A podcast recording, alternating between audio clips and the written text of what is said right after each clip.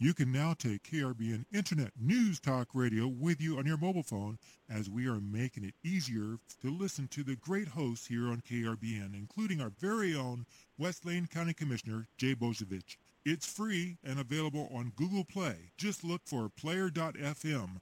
That's player.fm and search for KRBN. Live from Lane County, Oregon, it's the Boze Noze Show with your host, West Lane County Commissioner Jay Bozievich. And now, here's Jay.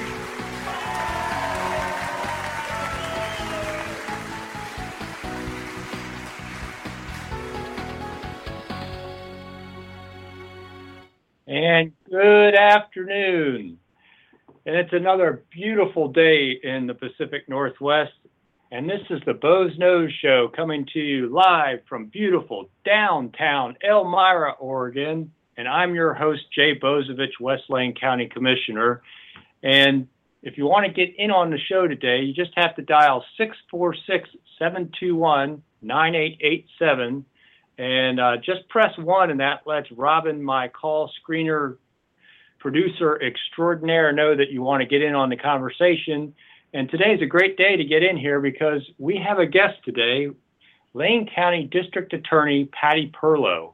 And uh, Ms. Perlow is here uh, to talk to us a little bit about DA's office and a few other things that have changed around there and to answer your questions about the DA's office, which uh, you know, most people may not understand everything they do. So, Patty, uh, or, or, should I call you District Attorney Perlow? Uh, I'm so used to calling you Patty because I see you around the building so often. So, excuse my informality. Um, welcome to no, the Boze please call Show. Me Patty. Please call me Patty. I know it's almost awkward for me to say Ms. Perlow or District Attorney. Uh, and, Right. and please Yeah. call me Jay. Uh, on, Okay, on this show, do- I'm just Jay. Yep. And So, Patty, tell, tell us a little bit about your background uh, and and how you ended up getting appointed as district attorney here. well, I was born and raised in Oregon. I grew up in Hillsboro, came to the U of O uh, right out, you know, as a freshman in college. Finished up there, went to work at the legislature because I thought politics would be my dream, and quickly was convinced that I had had a wrong dream, and came back to go to law school, and then never left. I uh, clerked for a judge out of law school for about five months when a woman from the DA's office came down to my judge's office and said, Would you be interested in working in the DA's office? That was in late 1989.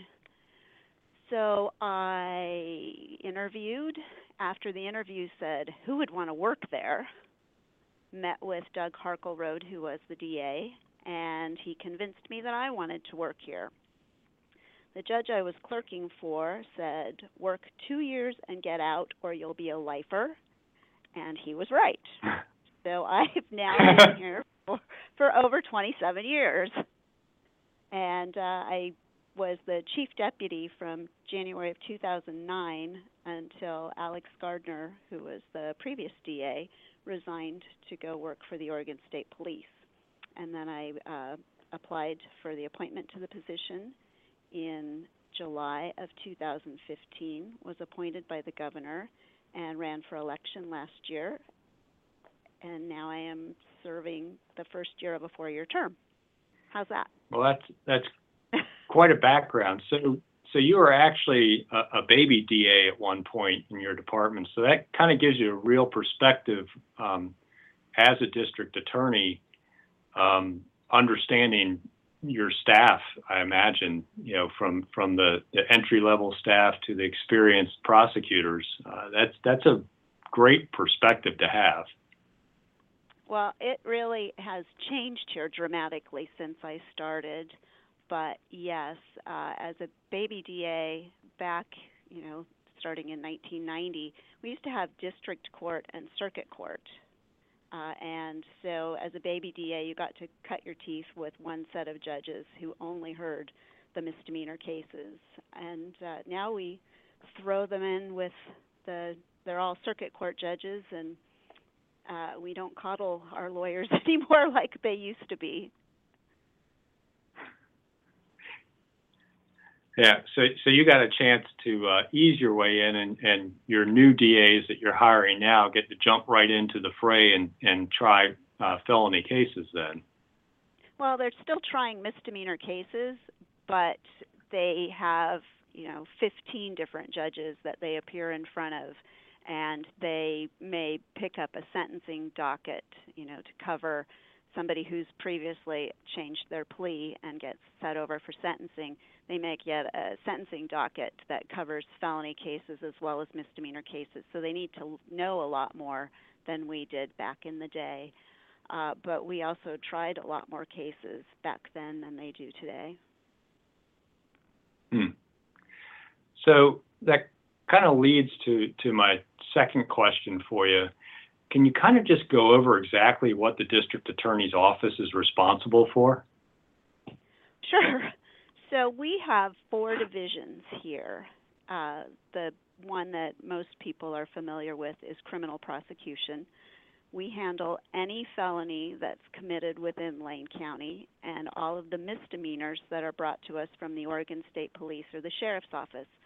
The uh, misdemeanors that happen in the city limits of Florence, Cottage Grove, Junction City, Eugene, Springfield, and Oakridge all go to their municipal courts. But we still get all of the uh, DUIs that the state police uh, make arrests on and the sheriff's office, and then every felony that happens in the county. We have a support enforcement division, we call it our family law division, and they are responsible for collecting child support for Lane County kids and collected upwards above $21 million last year for Lane County kids. We have a uh, victim services division. In Oregon, uh, victims of crime have constitutional rights, and it's my obligation to make sure that those rights are enforced. And so we have seven paid staff in victim services. Most of that's grant funded. And then we have about 25 volunteers at any given time who advise uh, victims of crime of their constitutional rights, uh, attend proceedings with them, and keep them notified of what's going on in cases. And the final one is the medical examiner. And while the medical examiner is actually a state function, investigations are conducted by county employees.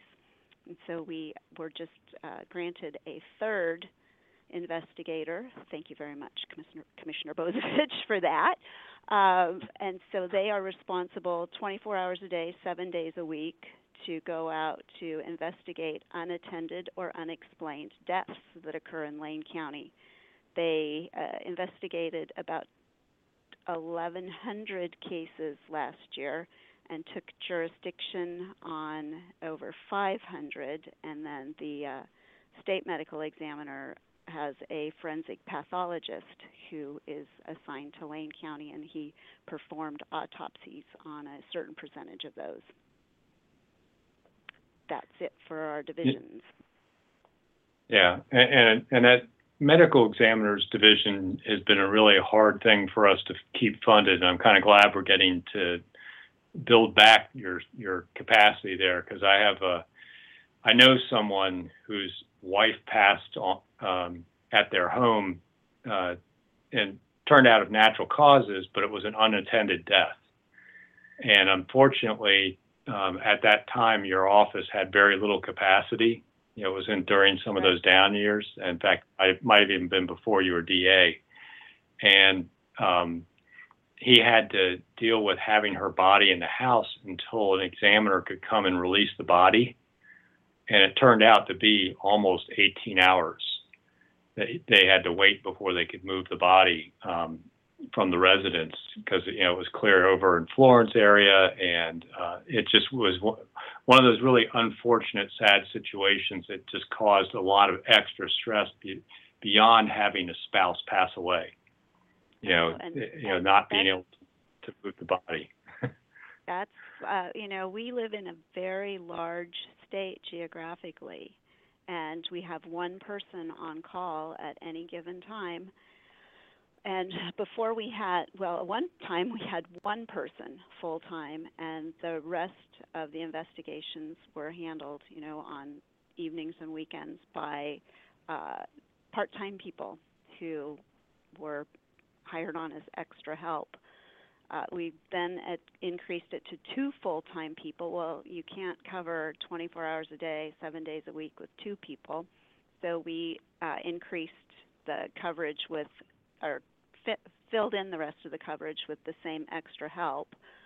In, gosh, 2000, I want to say 2009 or 10, the state medical examiner hired uh, a forensic pathologist assigned to Lane County, and he really changed uh, the staff to be very professional. Uh, our extra help people are all uh, full-time employees uh, as nurses or EMTs, and then take on this additional responsibility on their evenings and weekends for you know really no money. They're not doing it for the money; they're doing it for the experience. And so, yeah, at any given time, we may not have somebody uh, if the patho- or the investigators in Oakridge and we have a death in Florence or if search and rescue has had to go out to recover a body, or the medical examiner investigator has gone out to that location, everybody else is on hold until the person who's on duty gets cleared. So, with over a thousand deaths being investigated a year in Lane County, you know, we have, I mean, that's about three a day. Well, it's more than three a day so it really is difficult to cover with what we have. But they do an exceptional job uh, under the circumstances that we have. We have terrific staff. Yeah, and, and I think they have been doing yeoman's work, and I think it's one of the things folks probably aren't really aware that's even a county function and a DA function that we have the medical examiners staff as county staff and and and just what they do um, relative to you know unattended, unexplained deaths. Um, you know is you know quite often it just turns out it's a natural cause, but there's still you know you never know if it is natural cause until that's been determined. So there there needs to be some uh, you know work done to make sure that it you know there there wasn't some other re- some other cause and and needs to start um, you know a criminal investigation, and that's really what those folks kind of help help determine. Right. So, the criminal um, cases are actually the easiest cases for them.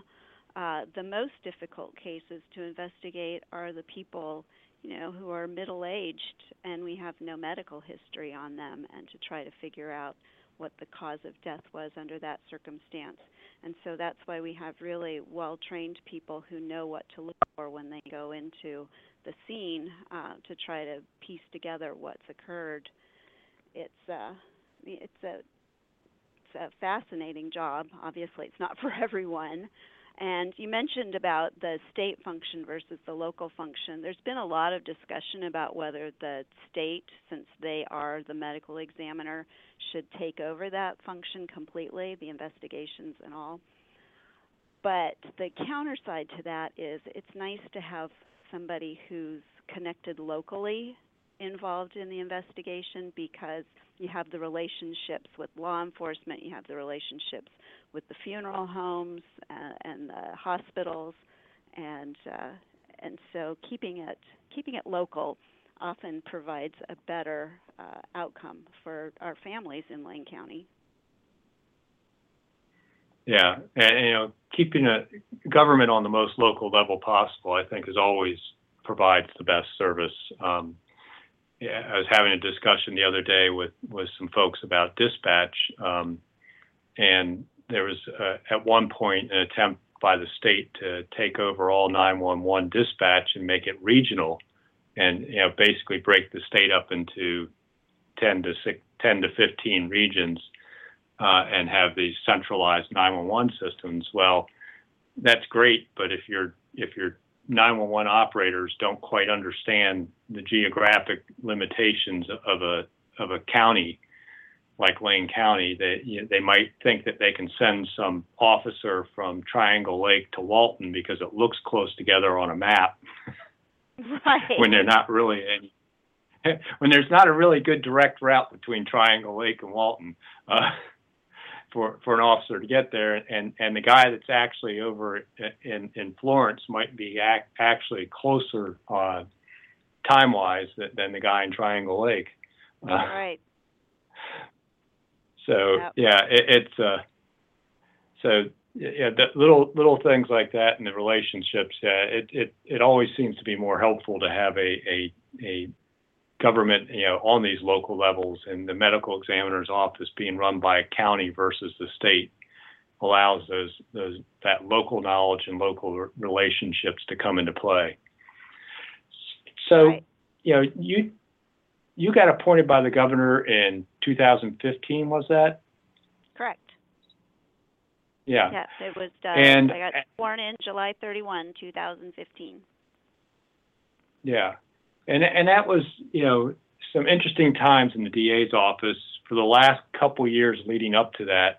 There have been a significant amount of um, cases, you know, where arrests were made in Lane County, and folks would come to our our jail, you know, felony arrest. They come to the jail. They don't go to a municipal facility, and um, you know they have to be arraigned within 72 hours, I believe, and and um, at that time they're either charged or they're not charged, and if they're not charged, they're released um, without anything on their record. And we were having a lot of cases in Lane County that the folks were being released because the DA's staff was so uh, under resourced, they were actually being released. Uh, and, and I think that the correct terminology is failure to charge due to lack of resources, Correct. um, which ba- which basically said we don't have enough folks to actually follow through and prosecute you on these charges. So here you go, you're out of jail, and nothing shows up on your record, even though you're arrested for a felony.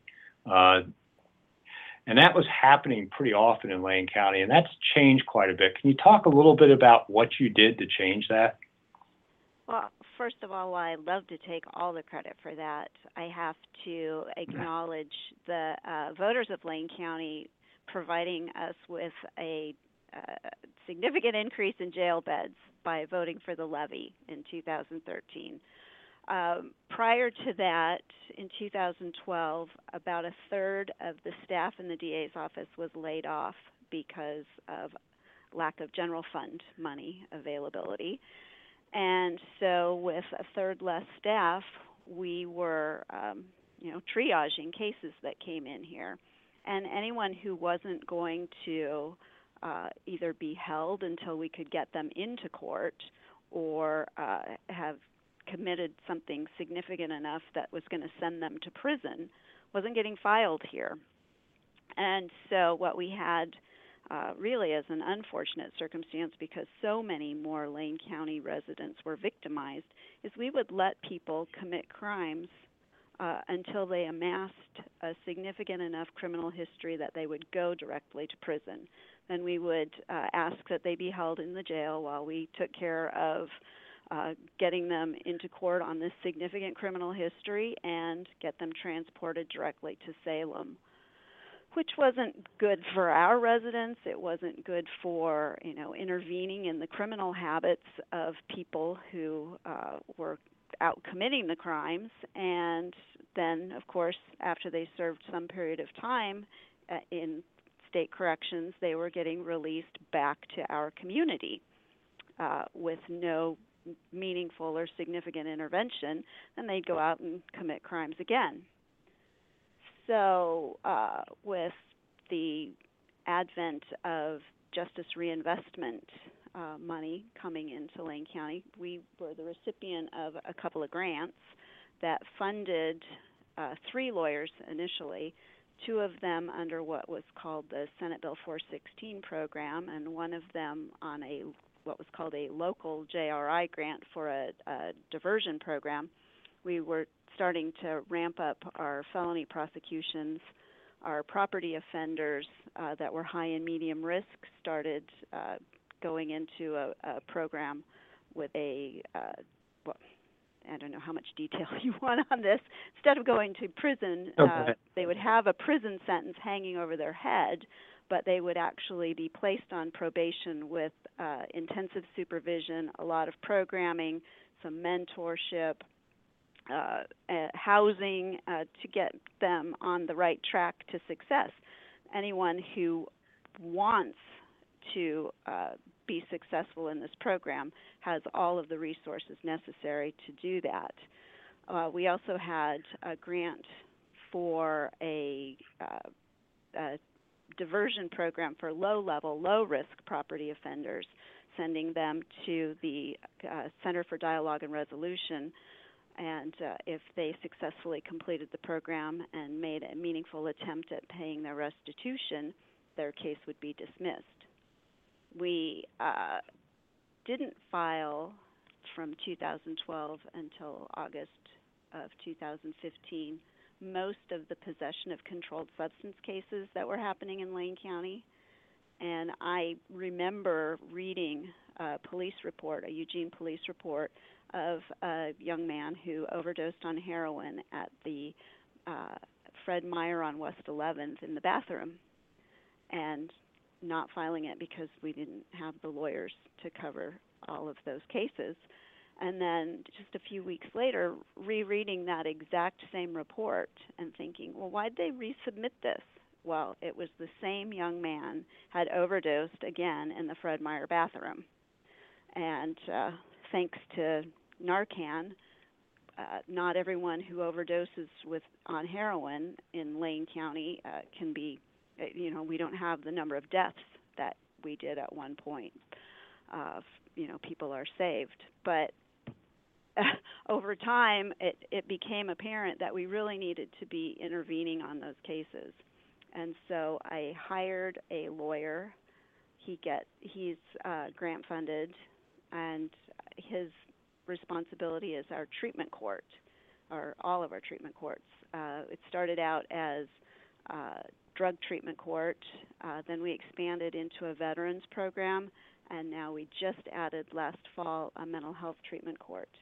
But at the same time that he's covering all of those courts, he is also handling uh, the bulk of the additional 1,000 possession of controlled substance cases we filed in that first year and have continued to file to this day.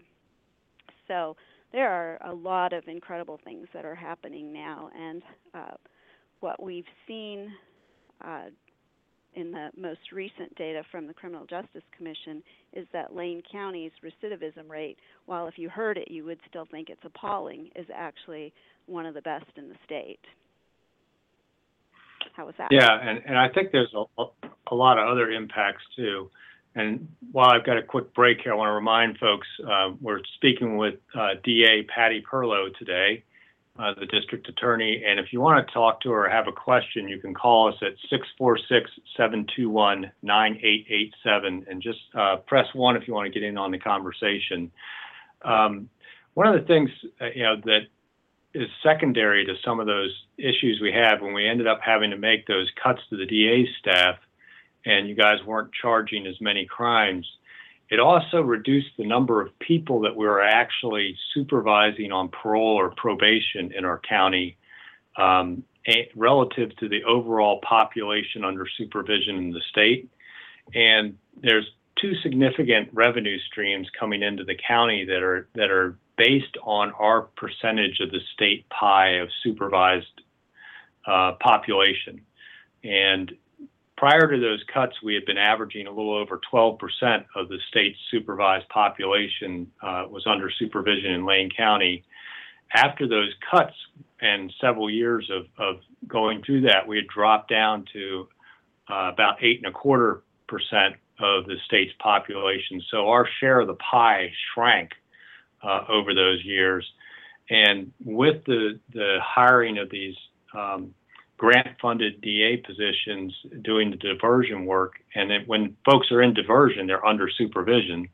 In addition to this, also the person working the uh, treatment courts, uh, we've actually increased that percentage back up. We're back up above 9% now. So our share of that community corrections and uh, justice reinvestment funding has actually gone up over 10% in, the upcoming uh, budget cycle. So um, it's really, you know, your ability to try and leverage those grants and, and start working on charging those lower level crimes is also having an impact on the resources that are available to, to do the treatment and supervision work um, that, that is needed to follow up with those folks. So uh, it has a lot of um, it's not only the recidivism rate that's that's improving in Lane County, um, but also uh, just our it, it's helping get us resources to continue to work on that recidivism rate because those resources are used for uh, supervision, mentoring, treatment, addiction treatment, uh, mental health treatment. Uh, they're they're just it's it's it's been a real bonus to to have um, the way the DA's office has stepped up, uh, it's actually impacting uh, a lot of other agencies and their, their, their resources that are available uh, to deal with some of this population. Well, that's correct. And I'm surprised that we even made it to 8%, given that uh, our our objective was to send people directly to prison and place as few people on probation as because we weren't filing on those probation eligible cases. So it's true, we have increased, um, I can't even tell you how many fold, but by filing a thousand uh, possession of controlled substance cases, that has brought community corrections money in for um, the people who are placed on probation, but it's also bringing in the money for the treatment courts for the ones who are being supervised by parole and probation while they're in treatment court, but then never end up with a, a conviction on that particular case. Um, I mean, some of them still are, are in treatment court as a condition of probation, and all of that is contributing to the funding of Lane County. Uh, and I might mention, you know, whether you're a fan of the Affordable Care Act or not, uh, a lot of our uh, treatment court you know, being able to provide treatment to the people in the court is paid for um, because they're on the Oregon Health Plan. We couldn't afford the, the level of treatment that is getting provided, and we couldn't continue the level of service that the court is providing if we had to pay for treatment out of our grants. So we have taken full advantage of uh, the Affordable Care Act for getting people into treatment courts uh, and, and the Veterans Court and also the Mental Health Court because it's paying for a lot of our behavioral health uh, uh, staff at behavioral health being able to attend to those people who are in need. Yeah, and I, I will say, you know, I've, I've been to a Veterans Court graduation, um, and if anyone wants to hear some inspiring stories and, and uh, you know, experience a, a, some pretty uh, amazing emotions, go to a treatment court graduation of some kind, whether it's veterans court or treatment court or mental health court. Um, the stories of some of the graduates are just amazing. You know, what where they came from. You know, the, the, this particular veteran that that was graduating had been chronically homeless and dealing with some severe mental illness and addiction issues uh, to where he was actually in a stable housing situation. He had uh, was in recovery from his addiction, um, and was just in a completely different place. Um, the the the change in that you know that this is somebody that served our country, um, you know, is pretty amazing. Uh, so you know, it's really such a better thing than just taking that veteran and waiting till they've got enough crimes to send them straight off to prison and they just sit in prison with no real uh, help for all the underlying issues that, that drove the criminal history that got them, you know, the criminal behavior that got them in trouble with the law in the first place. Um, and, and, you know, that kind of ties into the, the county uh, Board of Commissioners yesterday adopted a, the Stepping Up resolution to join the national effort to try and divert folks with uh, mental health issues out of our jail. And your staff's ability to charge lower level crimes usually is catching that population that's dealing with mental health issues. Because um, quite often those uh, possession crimes are being um, are folks that are really just out there self-medicating a mental health issue. Um, so well, it, it's all of these issues are so intertwined. Uh, yeah, it it's almost ironic that uh, people who have served our country and we've asked so much of them uh, to get the services that that they should be having anyway uh, have to commit a crime to get into the program in order to get the services that we have available to them. Uh, they should all be receiving those kind of services. But you're absolutely right. Attending a graduation from any of the treatment courts is one of the most moving things that a person can experience. Uh, our veterans, uh, you know, as you mentioned, being housed and feeling good for the first time in a long time. Uh, and and treatment court, we just the last graduation we had five gentlemen. They all uh, were dressed up. Uh, you know, four of them were in ties. They all had either employment or schooling. They all were housed. They're, you know, kids who've been removed from homes are returned to the parents during the course of treatment and and they end up being contributing happy members of our community uh, and feeling good about themselves sometimes for the first time in a really really long time. And uh, this last one his uh, one of the gentleman's mother had come from across the country and he hadn't seen her in over 10 years. And she came specifically for his graduation because she was so proud of what he had done to take his life back. It was beautiful. Yeah yeah it's it, it's an amazing change in people when they can get the help that they need to help themselves really because you know you can't be successful in any of those programs if you don't put the work in yourself. Um, and what those programs do is they basically hold folks accountable because if you don't follow through um, with your treatment with your with your uh, conditions of probation um, it, you you you end up you know, getting sentenced for the original crime and going to prison. Um, so, you know, it, it's that that accountability that's built into that whole system is is you know helps people stay accountable, but they really have to do a lot of work themselves to to be successful. Um, but we just, you know, it's part of us. They need help helping themselves, and, but you can't treatment alone doesn't make somebody not an addict they have to make some huge, uh, do some huge work on themselves uh, to become successful. So uh, it's a pretty, you know, it, it's not just a handout. You know, it, it's really a hand up sort of program, and I, it's really been a, great program. So uh, again, we are. This is the Boze Noze Show, and we are talking with uh, District Attorney Patty Perlow here in Lane County, and um, our number is 646 721 9887. And just press one if you want to get in on the conversation and talk to uh, District Attorney Perlow, or if you have a question for me, your host, Jay Bozievich, uh, West Lane County Commissioner.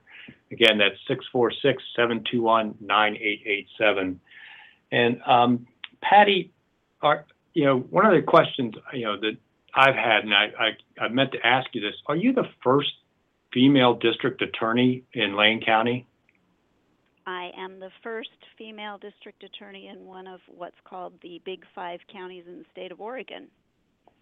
So that's wow. Uh, yeah, it was a it was a pretty big deal at the time of the appointment that uh, Lane County had never had a woman, and Washington County, Multnomah County, Clackamas County, and Marion County still have never had a woman. Wow, wow. So you're breaking barriers while while also uh, improving the service of the DA's office. That's that's pretty pretty amazing. So uh, anyone that says that that um, you know women can't function as well as men. I, I think you're you're kind of showing everybody that that you're not only functioning as well, you're actually doing better than than than uh, a lot of men would would have done in similar circumstances because it would have been probably pretty easy just to to stay on cruise control of, of what was existing when you walked in but you you certainly have done a lot there to um, add to the, the capacity and and help um, the overall criminal justice and public safety system in Lane County with the additional um, work you've been doing and being innovative and how you've been distributing your um, your staff in how they, you know, getting these lower level cases charged and getting folks into diversion programs. It's just been very helpful to the whole system. So I have to commend you on that. And, and, we know that the DA's position in Lane County is, has not been without controversy in the past. Um, there, there was a, a, time when one of the previous DAs kind of came out with a hundred crimes that he wouldn't charge when he had to cut some staff. Uh, do you do you remember that? Yeah, I do remember that very well. In fact, I may still in my file cabinet have the blue memo with that list. Um, but even during the cuts that we had from 2012, um, as chief deputy, I made sure that we didn't have a list of cases that we weren't going to file because there were people who needed intervention of one kind or another. Uh, and so the cases were actually examined individually, and I reviewed every case that came in. Um, but yeah, that whole time of we aren't filing any of these cases is is really a, a short-sighted way of doing things. Uh, you know, yeah. we work in a field of uh, controversy you know somebody is going to be unhappy no matter what happens in the criminal justice system and so it's it's not um, unexpected that there would be controversy or you know discussion in the paper about what's going on in the DA's office at any given time. I've been really fortunate that I have a staff who uh, really is supportive of the decisions that I've made and uh, feels like they can be pretty candid with me if something I'm proposing uh, doesn't strike them as what uh, is in the best interest of the office as a whole. Uh, and this is a great time to be working uh, in Lane County or working for Lane County because we have a whole host of uh, managers, supervisors, uh, program directors who have stopped taking the attitude of we can't do anything because we don't have any resources and turned it into this is what we have, what can we do with it? So I'm I'm really proud to be here right now. Yeah, and I I think that that was a great description of the way Lane County's kind of turned around because you know, we did have to go through horrible budget cuts in, in 11, 12, even into 13. We made some pretty drastic cuts, but we kind of leveled off and stabilized our finances, and and the attitude has changed uh, to, you know, okay, this is what we have. What can we do with it, and, and how can we even leverage it do more? And I think that's that's really been a, an amazing change. So, speaking of controversy, one of the places that um, the DA's office and DAs across the state have kind of been in a bit of controversy, and even across the nation, is in the whole grand jury um, system of, of you know how grand juries function. Is it you know kept too private? It should it you know and should it be publicized? And there's actually been a, a couple bills proposed in the legislature to require um, recording grand jury proceedings and all that. Can you talk a little bit about just you know what's a grand jury, how do they function, and then um, maybe some of your thoughts about recording proceedings or televising or, or you know, some of the other proposals around grand juries?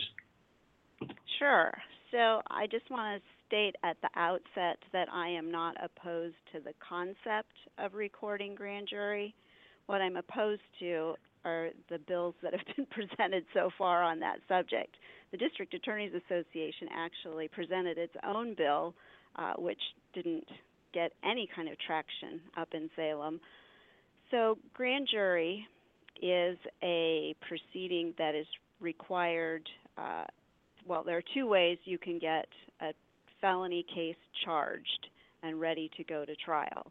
One of them is preliminary hearing, which we don't do in Lane County, but we could. The other is grand jury. And in order to proceed on a felony through grand jury, the uh, evidence, though uncontroverted because the defendant doesn't have to be there, defense attorney isn't there, uh, is presented to seven citizens who serve for 28 days on the grand jury. And they hear that evidence. Uh, it's evidence that would be admissible at trial and make a determination of whether there is sufficient evidence to charge someone with a crime. And that's it. They aren't deciding guilt or not guilt. They're just saying, okay, there is sufficient evidence to take this uh, case to the next step, which is to serve the defendant with the indictment and set the case for trial. Since I've been yeah. in the DA's office in you know, starting in 1990. Um, in 1994, we started impaneling two grand juries, one just to hear child abuse cases strictly, and then one that hears all the rest of the felony cases. There have been, uh, uh it's now approaching 4,500 Lane County citizens who have sat on our grand juries. Grand jury is a function of the court that the DA's office uh, handles for the benefit of the court. And uh, yes, it's a secret proceeding. There is no one other than the seven grand jurors, one witness at a time, and the, the lawyer from the district attorney's office, unless there's a court order allowing for an interpreter or a corrections officer if one of the witnesses is in custody. Uh, a drug case that we run through grand jury may take 10 minutes one witness, it would just be the police officer who handled the investigation. It might not even take a full 10 minutes. A domestic violence case can take an hour or more. Uh, you know, significant, uh, you know, crime sprees. Somebody's committed, you know, a dozen burglaries. That can take days to take through grand jury as you bring in all of the victims and witnesses and law enforcement that investigated and in, in the end, uh, the grand jury decides whether or not we can proceed on the case. So these proposals that are up at the legislature now are that every grand jury proceeding would be recorded, uh, audio recorded. And one of them has the county paying for it, and the other has the state paying for it, uh, which grand jury is a function of the court, so the state should be paying for it. It has a provision that uh, somebody from the DA's office would teach one of the grand jurors how to run the recording device. Um, and, you know, deliberations are not to be recorded. So somebody has to make sure that on every case, the grand juror who's tasked with recording has remembered to push the off button uh, for deliberations and then start it up again for the next case. And then somebody has to take that, and I don't know if it's uh, the court has its own recording system that stores the recordings uh, contemporary, contemporaneously with them being made. I don't know if we would be using the court system or if we would be getting a different system uh, and whether that would be stored by the court in their current system or if we would be required to store that. Uh, you know, it's a lot of data to store. And then uh, disseminating it. There are different versions on who gets to have the recording and when. Uh, but as you can imagine, there are cases that witnesses would be really intimidated to come to grand jury if they knew that uh, the defendant was going to get to hear what was said. One of the prime examples of that are, are the gang cases. You know, when when nobody knows out in public exactly what was said, in grand jury by a witness, that that witness can say, "I didn't tell them anything," uh, when in fact, you know, they under oath have told you everything. But having that go out public puts that person at extreme risk. Uh, the same thing with child abuse cases. And and the other thing that uh, nobody talks about is that it's a grand jury investigation and the grand jurors get to ask questions. But a lot of times the questions that they ask are things that are not admissible evidence. And so the lawyer from my office has to tell them, I'm tell the witness, uh, I'm sorry, you can't answer that question, and then explain to the grand jury why the question can't be answered. Well, grand jurors aren't going to be willing to ask questions necessarily if they know that it's being recorded and they may be uh, on the recording being told that the question can't be answered or uh, you know the perception that they're asking dumb questions uh, it's just it's just not very well thought out um, and and you know the child abuse cases in Lane County, we have the grand jury over at our child abuse intervention center, Kids First. It's not at the courthouse, so that kids don't have to come into this environment, which frankly isn't very nice, unless they absolutely have to at trial. So there are a lot of things to take into consideration on that, and and frankly, I've made the decision that if we're going to be recording grand jury, there will be um, the vast majority of our cases will just go to preliminary hearing. And so there's a, an impact on the court. I just saw from Judge Rasmussen that I expect that it would be more than one judge full time to hear the cases that we take to grand jury right now if it were only 80% of those that went to preliminary hearing. But if you know, we're recording grand jury and defense attorneys are filing motions on what happens in grand jury, we might as well just have a judge decide that from the outset. So, you know, it will it will lead to a lot of change and and there's been no fiscal impact provided uh, on, you know, the DA's association has given estimates for each of the counties of what the fiscal impact is going to be and the court's weighing in on that as well at a time that we have over a billion dollar deficit in the state to go into something that the cost estimates are for the entire state uh, uh, in a biennium about 20 million dollars. So I don't I don't think it's very well thought out, but that oh and one more thing. The the legislature is voting on this grand jury recordation and in late 2016, uh, after the election, I invited all 15 of our uh, actually, I'm sorry, it was the year uh, the year before. I invited all 15 uh, legislators who have any uh, citizens in Lane County to come and see grand jury and talk to a grand jury panel at the end of their session to find out what they think about it and uh, I didn't get responses from most of them. Uh, Representative Barnhart was the only one who showed up, and Representative or Senator Prozanski said, "Well, he'd been a lawyer here and he uh, knew what grand jury was, but he also missed the opportunity to find out what the grand jurors think about this as, as people who are sitting in that room." uh, which, by the way, is a really small, horrible room, and it's not ADA accessible in the current Lane County Courthouse.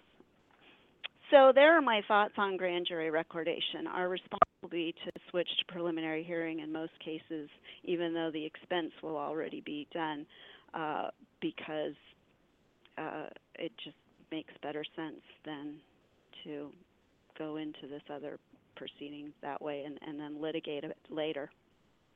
Did that answer your question?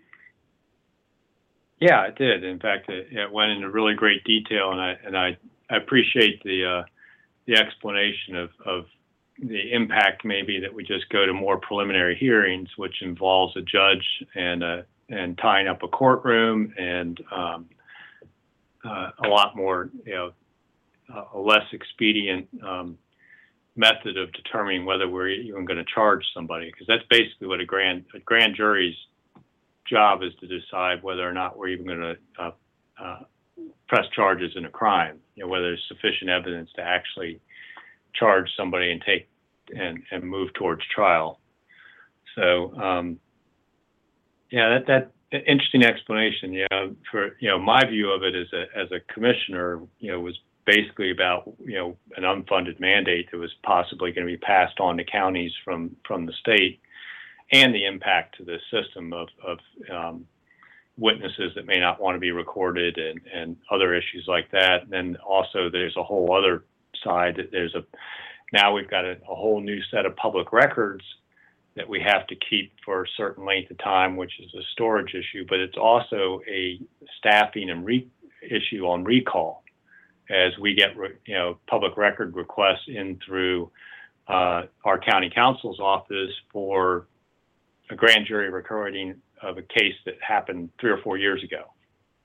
You know, you know, Well, say sometime in the future. coun- Right. The good news for county council is that all the public records requests to the DA's office are handled by our staff. So it won't be a burden on county council. It will be an additional burden on the staff here. Yeah, yeah, but it's just a it's a public record now that doesn't exist that now will become something that newspapers can ask for. Um, any party can ask for a public record. It doesn't mean they'll necessarily get it, but there's expense involved in just processing any public record request, and now you're going to have hours and hours of audio tapes stored up, and you probably have to keep them for at least seven years. Um, most public records are, are have that that time period on them, um, which means you know terabytes of of digital data that will have to be accessible eventually in some way for for retrieval, and then you know you know whether or not you have to go through and listen to that and see if there are things we're going to have to blot out names or or um, you know some uh, you know places where where it's necessary to hide an identity and there's a there's a, a legal reason for doing so. So it's going to have to be reviewed by one of your attorneys before it gets released. Um, it's going to add a huge workload to your office ultimately to have this huge public record that will now be available for folks to request Well, it's also going to be a greater expense uh, to the state for uh, indigent defense. Um, I would say more than 90% of criminal defendants have a lawyer at state expense, and each one of those cases is going to require a transcript that a defense attorney is going to have to read. Uh, and when we go to preliminary hearing, they will either have to appear and attend that or waive it. Uh, and so it's going to be, you know, we took over 800 cases to grand jury last year. If we presented those to preliminary hearing, uh, that's a huge expense in court time and indigent defense costs. So it's not just our Yeah. cost; it's a statewide cost. And um, for something that I, I don't know where the the drive for this came from. I that you know that grand jury is is this terrible thing that needs to be uh, reined in. That you know rights are getting violated. It, it's merely a decision of whether someone's going to get charged with a crime. yeah yeah yep Uh, and so now we've got about allowed to. yeah I'm sorry. i'm sorry i interrupted you for a second there defendants are what Uh, th- there, it's now a state law that under many circumstances, if a defendant wanted to attend grand jury, he or she could. Uh, most, on the advice of counsel, would never do that, but uh, they certainly have that right to do that. Yeah. So we got about five minutes left in the, the Boze Noze show here with uh, Lane County District Attorney Patty Perlow. And if you have a question for her, you can give us a call at 646-721-9887 and just press one and that lets uh, Robin know you want to get in on the conversation. Um, with five minutes left, is there something um, we haven't covered yet? Because we've covered a lot of ground here uh, in the last 55 minutes or so. Um, about the DA's office or the criminal justice system that, that you'd like to talk about? Uh, well, there are a number of things I'd like to talk about, but I don't know if five minutes is really going to adequately cover that. Um, one of them is the uh, terrible traffic fatality rate that we have in Lane County. I have a lawyer on call 24 hours a day, seven days a week to uh, respond to these uh, car crashes in Lane County if there is an at fault driver who survives. And the workload on that one lawyer is tremendous. We need greater law enforcement presence out on our roads, uh, and people need to stop driving like idiots. We uh, also have a terrible uh, opioid problem here in Lane County, and we need to. I mean, I've attended uh, symposiums and meetings and all, and, and everybody knows about it, and it's all over the country, but nobody's come up with an, a way to address it. Um, we have a tremendous uh, mental health problem, and I I don't know why it seems so much worse now than it did 10 years ago. What the driving factor for that is. My office handles civil commitment hearings.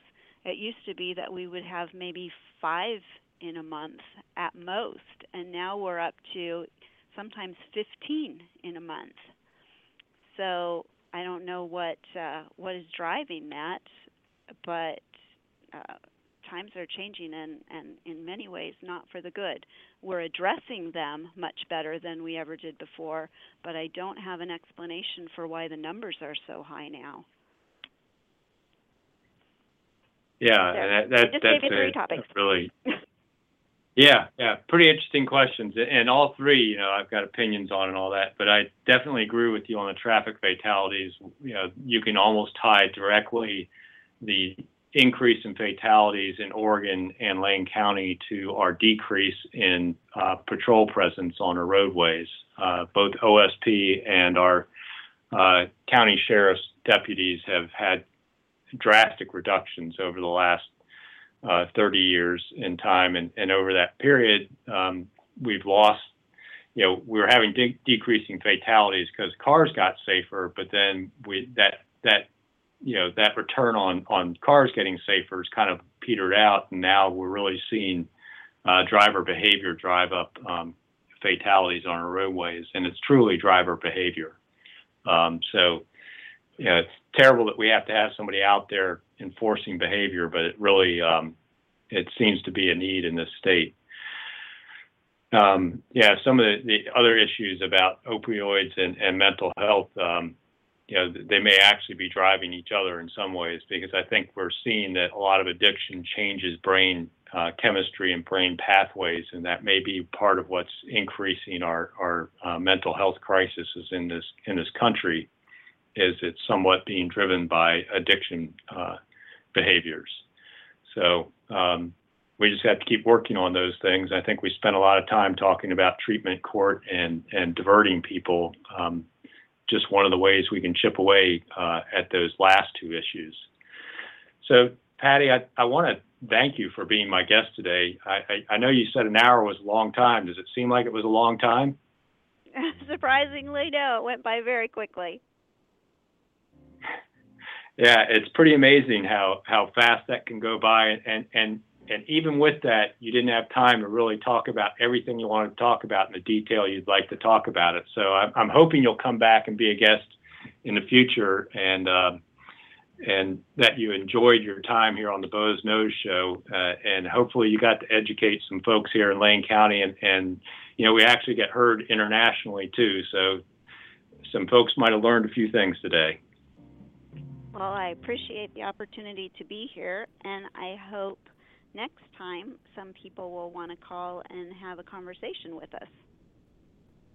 Yeah, I hope so too. Sometimes it's just those folks don't feel comfortable calling, and I and I, I treat all my callers with respect, and there is no dumb question. So, thank you for being on the Boze Noze Show, Patty.